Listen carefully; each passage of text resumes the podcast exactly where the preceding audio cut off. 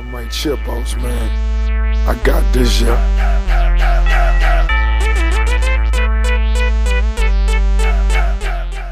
אהלן חבר'ה, מה העניינים? כיף להיות כאן. אני עמית ברקן, אני בן שמונה עשרה מהרצליה, חניך מכינת ארגון חמש אצבעות. אנחנו כאן בפרק השני של הפודקאסט שהרמנו. אני ביחד עם תימור לב פה, העורכת המצוינת שלנו, וזה הפודקאסט שלנו. אז למי שלא מכיר אותו ונחשף אליו בפעם הראשונה, מה זה חמש אצבעות, למה צריך לעשות עליו פודקאסט בכלל? אז זה מושג שאומר לעשות הכל בצורה הטובה ביותר אפשרית ועל הצד הטוב ביותר, ובכל סיטואציה. וארגון חמש אצבעות זה ארגון שלקח על עצמו את המושג הזה כדי חיים, על ידי השפעה של, על בני נוער, השפעה על המון המון אוכלוסיות, וצורה של אימונים ספורטיביים, שרק דרכם באמת אתה יכול להפיק לקחים, להסתכל קדימה, ללמוד, להסיק מסקנות, ואני מרגיש שזה על עצמי, אני מרגיש שזה על עצמי כבר מעל שנה, אני חושב שתימור כאן איתי יכולה להעיד על זה שהיא מרגישה את זה כבר מעל שנתיים שהיא בארגון, והיום אנחנו הולכים לעסוק בדבר קצת יותר רחב, בדבר שמאוד מעסיק את uh, חמש אצבעות כארגון, שזה מהפכת הפעילות הגופנית בעולם. אז לכן נמצא איתי כאן היום מומחה ספורטיבי, אחד ממייסדי ארגון חמש אצבעות, מעל שלושים שנה מורה לחינוך גופני ומאמן כושר, יורם מנחם. מה העניינים יורם, איך אתה מרגיש? אני מצוין עמית, מה שלומך? אני בסדר גמור.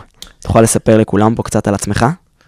לפני שאני אספר על עצמי, אני אפתח בשני דברים. א', מאוד מרגש אותי לשבת פה, שיש לי את האפשרות קצת לבוא ולדבר על תרבות, לשלב גם שיחה על תרבות ספורט, וגם לדבר קצת על הארגון חמש אצבעות שאני חי בתוכו. והדבר השני זה לפרגן לך ולתימור על היוזמה המדהימה הזאת, שמאפשרת לנו להפיץ את הבשורה החוצה. אני בן חמישים ושמונה, אבא לשלושה ילדים, שהחיים שלי סביב הספורט כדרך חיים. מבחינת הדברים שעשיתי, הייתי שלושים ואחת שנים מורה לחינוך גופני בבית ספר בויר בירושלים, ובמקביל עבדתי בעולם המקצועני. עבדתי כמאמן כושר של הפועל ירושלים, מכבי תל אביב, בני השרון עשרים וחמש שנים. הייתי באיגוד הכדורסל, שימשתי כמאמן ראשי, ועבדתי עם כל נבחרות ישראל. עבדתי עם ספורטאים אינדיבידואליים בטניס כמו אנדי רם ודודי סלע, ואני מרגיש באיזשהו מקום שחמש אצבעות הוקם לפני חמש שנים, השנה פתחנו את השנה השישית, שהחיים באיזשהו מקום הכינו אותי להיכנס לתוך הארגון הזה, ולהיות אחד מהשותפים של הארגון המדהים הזה. יש איזושהי דרך שאתה מעביר את הידע שצברת במהלך השנים האלה, שלושים שנה, כמו שאתה אומר, מאמן כושר, איש חינוך, איזושהי דרך שאתה מעביר את הידע הזה הלאה, אולי לאוכלוסיות הקצת יותר בוגרות? קודם כל, אני לא מפסיק להעביר את הידע, זה מהאדם הפשוט שאני פוגש ברחוב, או אדם שאני פוגש בחוף הצוג ואני מתקן לו את הטכניקה, ומסביר לו איך אני הייתי רוצה שהוא ירוץ, וזה מגיע לכמעט כל ערב שאני פוגש את הילדים והמתאמנים הרעבים של חמש אצבעות, ומבחינת החבר'ה היותר מבוגרים, אני היום אה, עובד בווינגט, עובד גם בקריית אונו, יש לי מספר קורסים שאחד מהם קשור לחינוך לספורט, הקורסים האחרים יותר קשורים לאימון, ובהם אני מנסה להעביר את התורה ואת המתודה של חינוך דרך ספורט. אולי בוא נתעכב קצת על ההרצאות שלך בווינגייט ובקריית אונו. אני רוצה לשמוע איך ההרצאה שלך עוסקת בתרבות בספורט, ובמיוחד עם נגיעה על תרבות ספורט בישראל. בגדול אני לוקח את ה-חמישים ושמונה שנים שלי, שאני כמעט קרוב לקום המדינה. אני רואה את ההתפתחות שלי מהילד רחוב שהייתי, דרך החינוך שההורים שלי נתנו לי, דרך המורה לחינוך גופני, שהוא היה אולי המודל שלי בכיתה א', ודרכו חלמתי להיות מורה לחינוך גופני, כי התאהבתי בו. אחרי זה דרך המורה לחינוך גופני בכיתה א', שהייתי בטוח שהיא נשואה למורה לחינוך גופני, ואז החלטתי להתחתן עם מורה לחינוך גופני, ובאיזשהו מקום כל המסלול החיים שלי התחיל מהגיל הקטן, מבחינת uh, הספורט. אני לוקח את כל מה שאספתי, פלוס הנגיעה שלי כמעט שלושים שנה בעולם המקצועני, מחבר ביחד את העולם החינוכי פלוס העולם המקצועני, ומתוך זה יצא לי סיפור שלם על תרבות הספורט הישראלית. אתה אומר על סיפור שלם בתרבות הספורט הישראלית, יש אולי איזה דרך שאתה מחלק את זה לציר זמן מסוים של ההתפתחות של האדם בישראל, נניח, בתחום הספורטיבי? קודם כל זה מחולק לשניים. אנחנו מדברים על התפתחות האדם, והחלק השני מדברים על ההתפתחות התרבותית הישראלית. לצערי עושים הפרדה ואומרים תרבות ספורט, אין דבר כזה תרבות ספורט, יש תרבות של מדינה, ואנחנו כתרבות של מדינה עדיין בונים את התרבות שלנו. מדינה של שבעים ואחת שנים, שהתחילה עם חמש מאות אלף אזרחים, והיום תשעה מיליון, היא עדיין בונה אותה, ובמקביל גם אנחנו בונים עדיין את תרבות הספורט שלנו. אספתי נתונים והגעתי לתובנות, ברגע שתינוק נולד, זה אולי אחד הדברים הכי מדהימים ומבריקים בעולם. מה שתינוק עושה מגיל אפס עד גיל שנה, זה יחס גדילה אולי הכי גדול ומשמעותי שהוא חווה בחיים שלו. הוא יוצא מחבל הטבור, ואחרי שנה הדבר הזה כבר הולך ורץ ומדבר. הדבר הכי גדול שאני למדתי, שהוא מגדל את עצמו כמעט לבד, כי ההורים לא מבינים אותו והוא לא מבין את ההורים. והדבר הכי מיוחד פה שהוא גדל על פי חוקי הטבע, ואין יותר גדול מחוקי הטבע. לצערי הגדול מהרגע שהוא מתחיל להבין את ההורים, אז הוא, אז הוא נפגש באמת בתרבות, ושם אנחנו מתחילים ליפול. איפה לדעתך הוא מתחיל להבין את ההורים? מה, אם התחלת לדבר מגיל אפס, גיל שנתיים, גיל שלוש, גיל שנה, איפה זה פוגש אותך? מגיל אפס עד אחד הוא פונקציונלי. הוא עושה רק את הדברים שמתאימים לו להתנהלות שלו, לקיום שלו. אבל מגיל שנה, מרגע שהוא מתחיל ללכת, אז ההורים כבר נכנס לתוך ההתנהלות של ההורים. ולצערנו הגדול, רוב ההורים רוצים שקט. אז הם מייצרים לו שקט דרך תזונה לקויה, התזונה המערבית, ודרך, ודרך המדיה. הם משאיבים אותו כל היום מול uh, מכשירים, מחשבים וטלוויזיות, ודרך הנתונים האלה הם מייצרים שקט בבית, אבל באיזשהו מקום מגיל שנה הם די מסרסים אותו. אז איפה ההמשך? אם מגיל שנה עד אזור, אתה אומר שהוא מתחיל ללכת, אולי שהוא מגיע לגן, זה מתחיל להשתנות? מגיל שנה הוא צריך לפגוש, הרי אנחנו מדברים על גיל אפס עד גיל שש, שהדבר שהכי משפיע עליו זה המשפחה. ומגיל שנה מתחילה להיכנס פה המערכת החיצונית, כי הוא מתחיל לצאת מהבית. א' זה המטפלת, ב' זה הפעוטון, לאחר מכן זה הגן, בגן החובה. אני מסתכל היום כתרבות ספורט, מהיום שילד נולד, הורים צריכים א' לבדוק מבנה הסיבים, מה מבנה הסיבים של הילד, אבא רץ טוב או אמא רצה טוב, אז אנחנו מדברים פה על ילד עם סיבים אדומים יותר, אבא היה מהיר או אמא הייתה מהירה, אנחנו די יודעים שילד הוא יהיה יותר עולם אנאירובי, די אפשר למקסם אותו מהיום שהוא נולד, ולאחר מכן ההורים צריכים להסתכל, אם בבית יש מחלות, אם בבית יש תופעות, הגנטיקה בסוף מנצחת הכל, והייתי מצפה מההורים הרגע שילד נולד, עד המעבר לגנים, לצפות מה הגננת עושה, האם יש תרבות ספורט, לדוגמה, בסקנדינביה היום צובעים את הגנים בקווים, כשילד נכנס בבוקר לגן, הגננת צועקת לו על איזה קו לדרוך כל היום, כל הזמן לפתח לו חשיבה. היא יודעת שהוא מסורס, כי הוא מול מכשירים טכנולוגיים, והוא כמעט כבר ולא פעיל. אז כבר בחשיבה של החינוך לספורט בעולם המערבי, כבר חושבים מגיל אפס איך כבר להפעיל את הילדים יותר. מה קורה בהמשך? אחרי שעוברים את uh, גיל שש, מתחילים להתבגר הילדים, הולכים בגיל שש, מגיעים, מגיעים לבתי הספר. בבתי ספר יש חוק משרד החינוך, שזה שישים וארבעה שיעורי חינוך גופני בשבוע. בפועל, בתור מורה שלימד שלושים ואחת שנים, בבית ספר מאוד מאוד רציני, בדקתי את עצמי לאורך שלושים ואחת שנים, הממוצע שלי היה ארבעים ושמונה שיעורים, הסטטיסטיקה מדברת שמורה לחינוך גופני בישראל מעביר עשרים דקות מתוך שיעור, ותלמיד רק רץ חמש דקות בשיעור, זה אומר שיכולת ההשפעה של מורה היא מאוד מאוד קטנה במערכת החינוך, זה אומר שהמזל הכי גדול של ילד זה לפגוש בית ספר שהמנהלת מאוד מאוד מאמינה בתרבות ובחינוך ספורט, ומעל הכל לפגוש במורה שב-ארבעים ושמונה שעות בשנה הולך לשנות תרבות. אני מכיר פה מהרצליה, אני גרתי פה שמונה עשרה שנה, אני מכיר פה המון חוגים. אני רואה את עמותת בני הרצליה שאחראית על כדורגל, על כדורסל, על שייט, על ג'יודו, כך הרבה דברים, והמון ילדים בגילים צעירים הולכים לחוגים.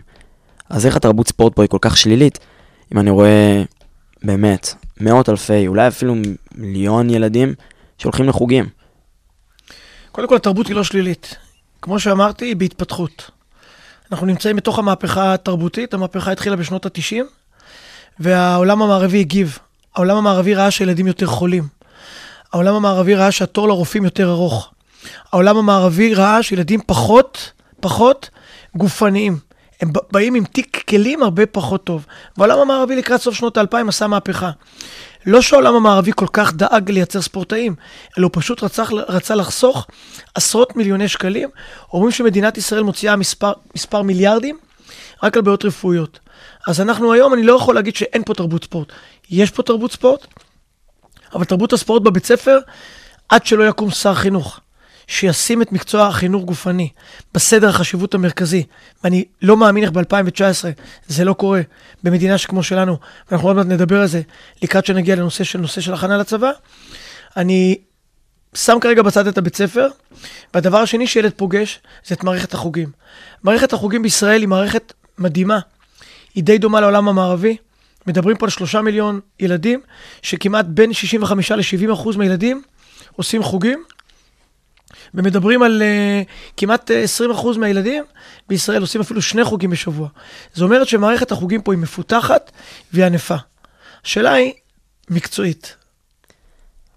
אם המערכת חוגים כל כך ענפה, כל כך מקצועית, שבעים אחוז מהילדים, אתה אומר, עושים חוגי ספורט, שזה מספר מדהים. אני לא ידעתי על המספר הזה באופן אישי. איך יכול להיות שאנחנו מגיעים לגילאי בוגרים, ומדינות בסדר גודל שלנו מביאות תואר אחרי תואר אחרי מדליה אולימפית, וההישגים שלנו כל כך דלים? אני לא מצליח להבין את זה. כי לצערנו הגדול, מי שמעביר את החוגים, קודם כל מי שמנהל את מערכות החוגים, זה לא אנשים שבאו מהספורט. זה יותר אנשי עסקים. הם לא באים עם אוריינטציה גופנית. המילה המרכזית שמלווה אותי כל החיים היא אידיאולוגיה. ואני הייתי מצפה ממאמן או מדריך לעבוד עם אידיאולוגיה. אבל אנחנו ישראלים. מה אנחנו אחר באוהבים? עסקים. אנחנו סטארט-אפיסטים. אנחנו אנשים עסקיים. ספורט, למה לישראל כל כך קשה להתעסק בספורט? כי ספורט זה תהליך רב-שנתי. ספורט זה בניית בסיס ובנייה שזיפית לאורך הרבה מאוד שנים. ומי שמעביר את החוגים זה לרוב חבר'ה צעירים שסיימו קורסים, ואלה הם את היכולת א' להבחן, א' לקחת את הילדים ולצאת איתם לדרך. לכן, מבחינת מערכת החוגים, ההתחלה היא מדהימה, אבל אין פה איזה תורת אימון שמתאימה לילדים. המאמנים הם לא מספיק מקצועיים, ולקראת גיל שתים עשרה שלוש עשרה אנחנו חווים פה פרישה מאוד מאוד גדולה. המספרים בישראל אומרים שבין גיל עשר לגיל שמונה עשרה, רק מאה ועשרים אלף בנות ובנים רשומים בכל מיני איגודי ספורט, טקוונדו, סייף, כדורגל, כדורסל, ולצערנו הגדול זה רק עשרים וחמישה אלף בנות. עוד נתון מאוד מעניין, מדינת ישראל יש בה תשעה מיליון תושבים, רק מאה אלף בני נוער רשומים באגודות ספורט והם ילדים תחרותיים, זה אחוז פלוס. בבלגיה יש אחד עשר מיליון, שמונה מאות וארבעים אלף ילדים רשומים, זה כמעט שבעה אחוז, רק מראה לך בפרספקטיבה, איך העולם היום נמצא במקום אחר מאיתנו. והנה בלגיה מגיעים לשלבים מאוד גבוהים במונדיאל, ואנחנו לא מגיעים ארבעים ותשע שנים, רק לציין. סיפרת לנו פה על מספרים מאוד לא מחמיאים לחברה שלנו. אותי זה קצת מדהים שכל כך הרבה פורשים וגילאים כאלה.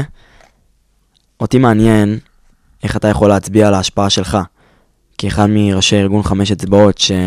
מייצג חינוך לספורט בסופו של דבר, על קידום התרבות הזאת שאתה מדבר עליה בישראל.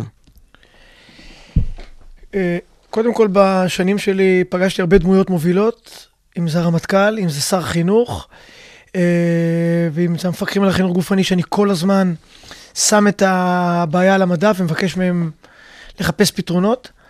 והדבר השני, אני מאוד שמח שיצא לי את ההזדמנות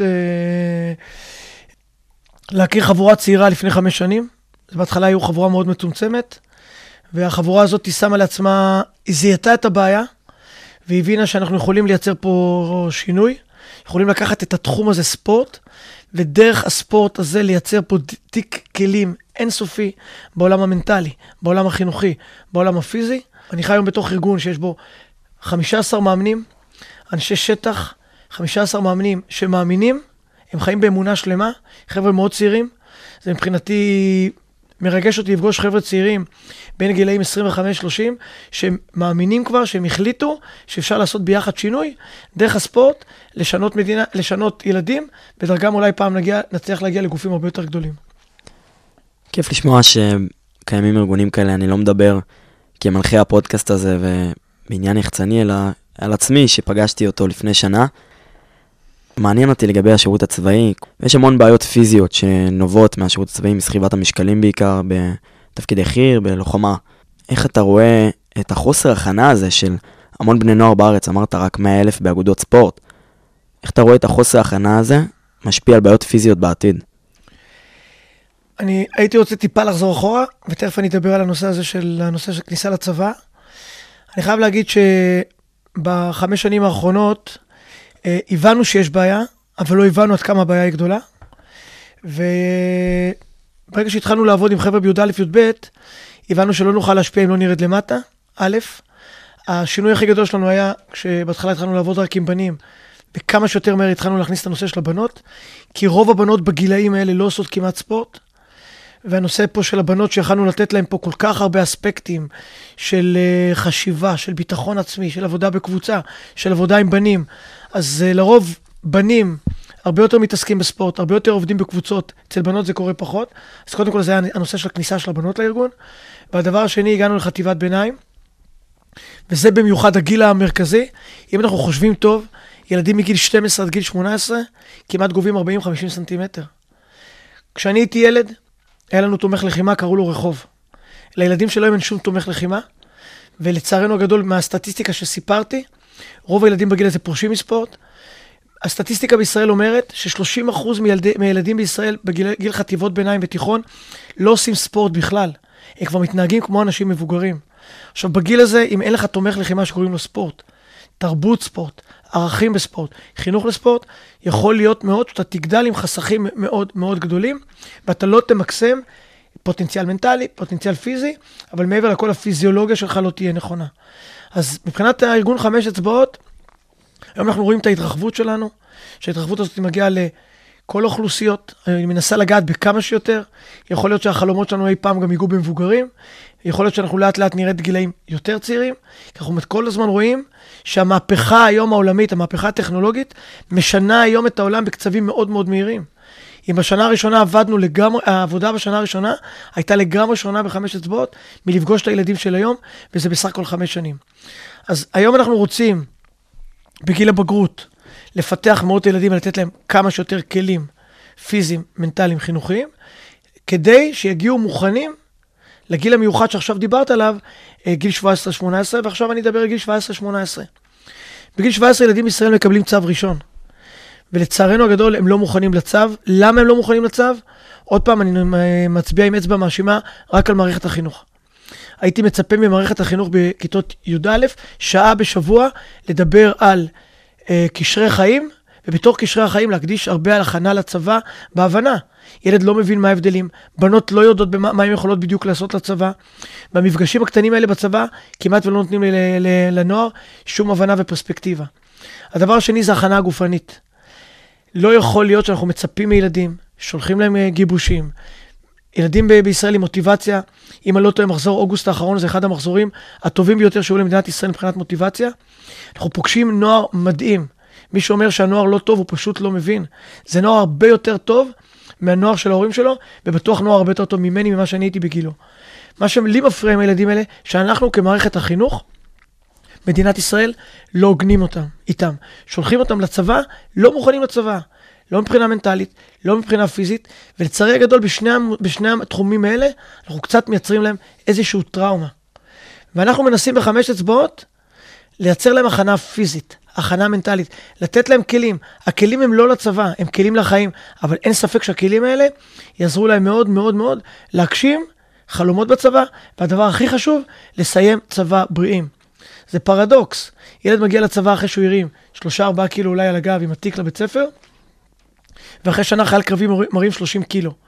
אין פיזיולוג, אין מאמן כושר, שום מומחה עולמי לא יכול לבנות ילד משלושה קילו, לסחוב ארבעים קילו, במסעות של שלושים וארבעים קילומטר, שום איש מקצוע לא יכול לעשות את זה. ואנחנו מסתכלים על הצורך הזה, איך לשמור על גוף האדם, איך ללמד את הילד, לטפל ולעבוד במכונה הזאת. מי שישמע אותי בשיחה הזאת, הורים יקרים, ילדים יקרים, להתייחס להכנה לצבא בצורה הרבה יותר מקצועית. אני לא מדבר לאיזה יחידה ללכת. הגוף שלנו הוא מחק.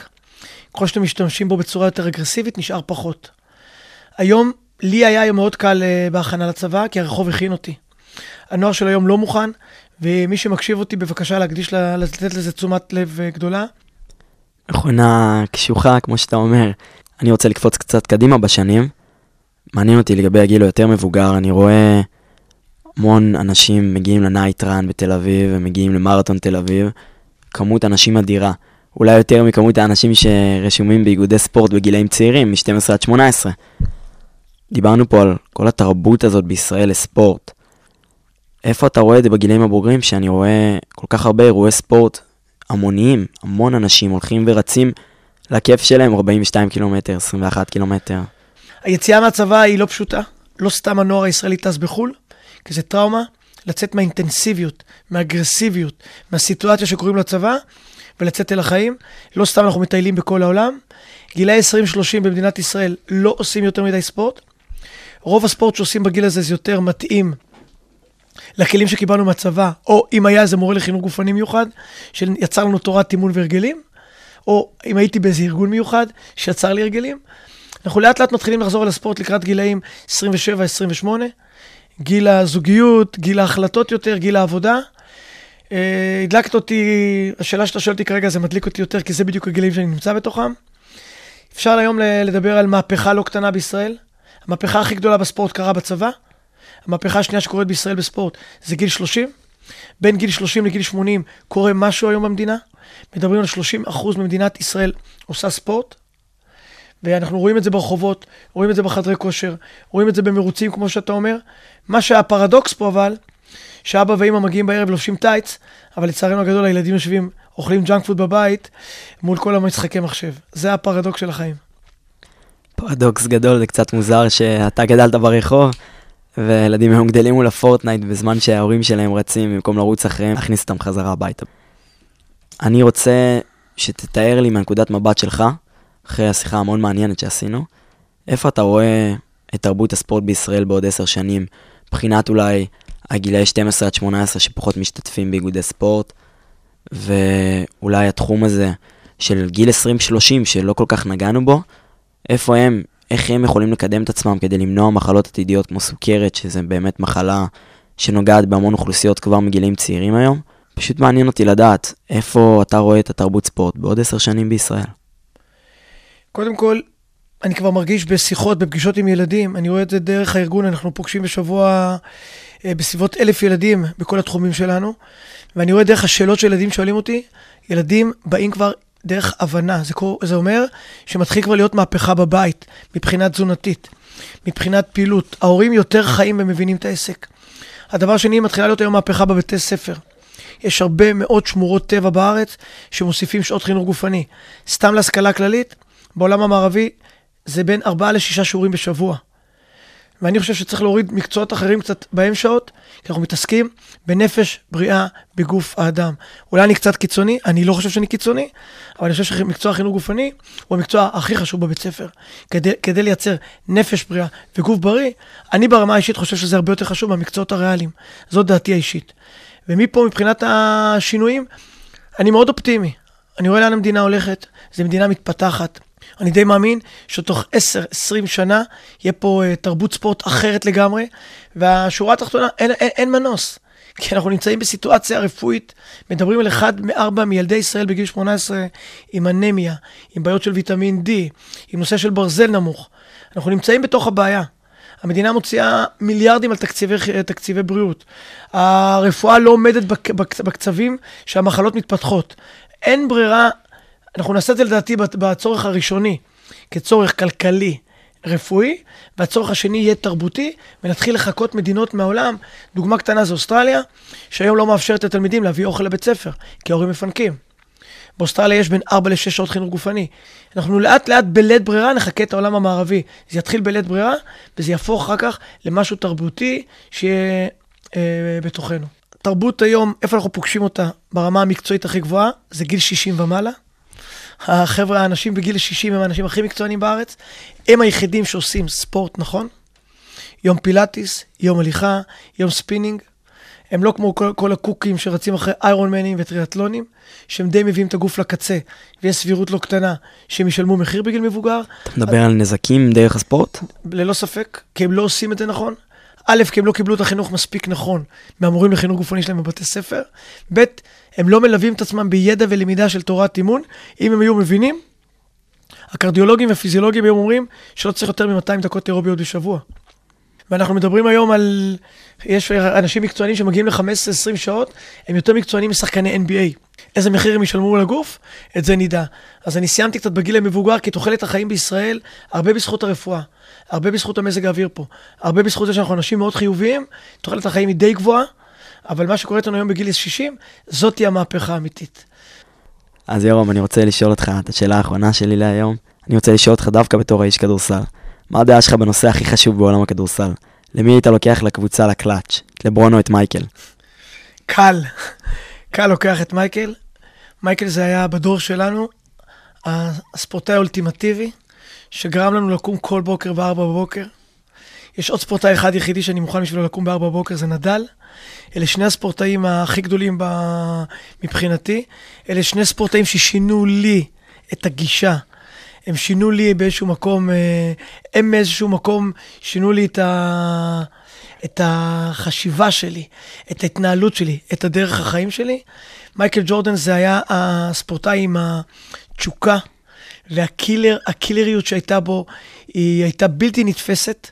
הוא באמת הראה לנו את רמת התחרותיות, לאיזה רמה הוא מביא אותה, וכל הסיפור החיים המדהים שלו. הדבר הכי גדול שמייקל לימד אותי, ומלמד את כולנו, זה היכולת העברת ביקורת, שהוא כל הזמן תחקר את עצמו, וכל הזמן הוא התאים את עצמו להתקדמות. ומייקל ג'ורדן בגיל שלושים, היה שחקן אחר לגמרי ממה שהיה בגיל עשרים ושתיים, והוא אחת התובנות הכי גדולות שאני קיבלתי דרכו, שלדרכו אני מייצר היום מתודה מול ספורטאים ומול ילדים. כיף גדול לשמוע שגם בן אדם בא עם דעה כל כך מנומקת בשאלה החשובה הזאת. אז אני רוצה להגיד לך תודה רבה על היום. הייתה שיחה מדהימה, אני בטוח שכל מי שהקשיב לה, הפיק המון ידע וחומר למחשבה על החיים שלו, על החיים של המשפחה שלו.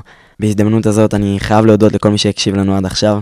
זה לא מובן מאליו בשבילי, ואני בטוח שגם בשביל תימור, גם בשביל מאמני הארגון, גם בשביל מנהלי הארגון, אם באמת הפקתם איזשהו ערך, חומר למחשבה או כל דבר אחר, שתפו את הפודקאסט בסביבה הקרובה אליכם. ומי יודע? אולי יום יבוא והפודקאסט יגיע לאוזניים בחירות במשרד התרבות והספורט, ונתחיל לייצר איזשהו שינוי במדינה שמייצרת לוחמים ולוחמות מהטובים והטובות שיש בעולם, אבל נכשלת כבר ארבעים ותשע שנים לעלות למונדיאל בסך הכל. תוכלו להזין לנו ולפרק הקודם בספוטיפיי, על ידי כתיבת חמש אצבעות בחיפוש באפליקציה. תוכלו להזין לנו בחשבון היוטיוב של הארגון, על ידי כתיבת פודקאסט חמש אצבעות, ודרך חשבון הפייסבוק תוכלו למצוא את הכישורים לפלטפורמות נוספות, לכתוב רק חמש אצבעות בפייסבוק ולחפש. אני עמית ברקן, איתי תימור לב, יורם מנחם כאן איתנו גם. תודה רבה על הקשבה לכולם. יום טוב, חבר'ה.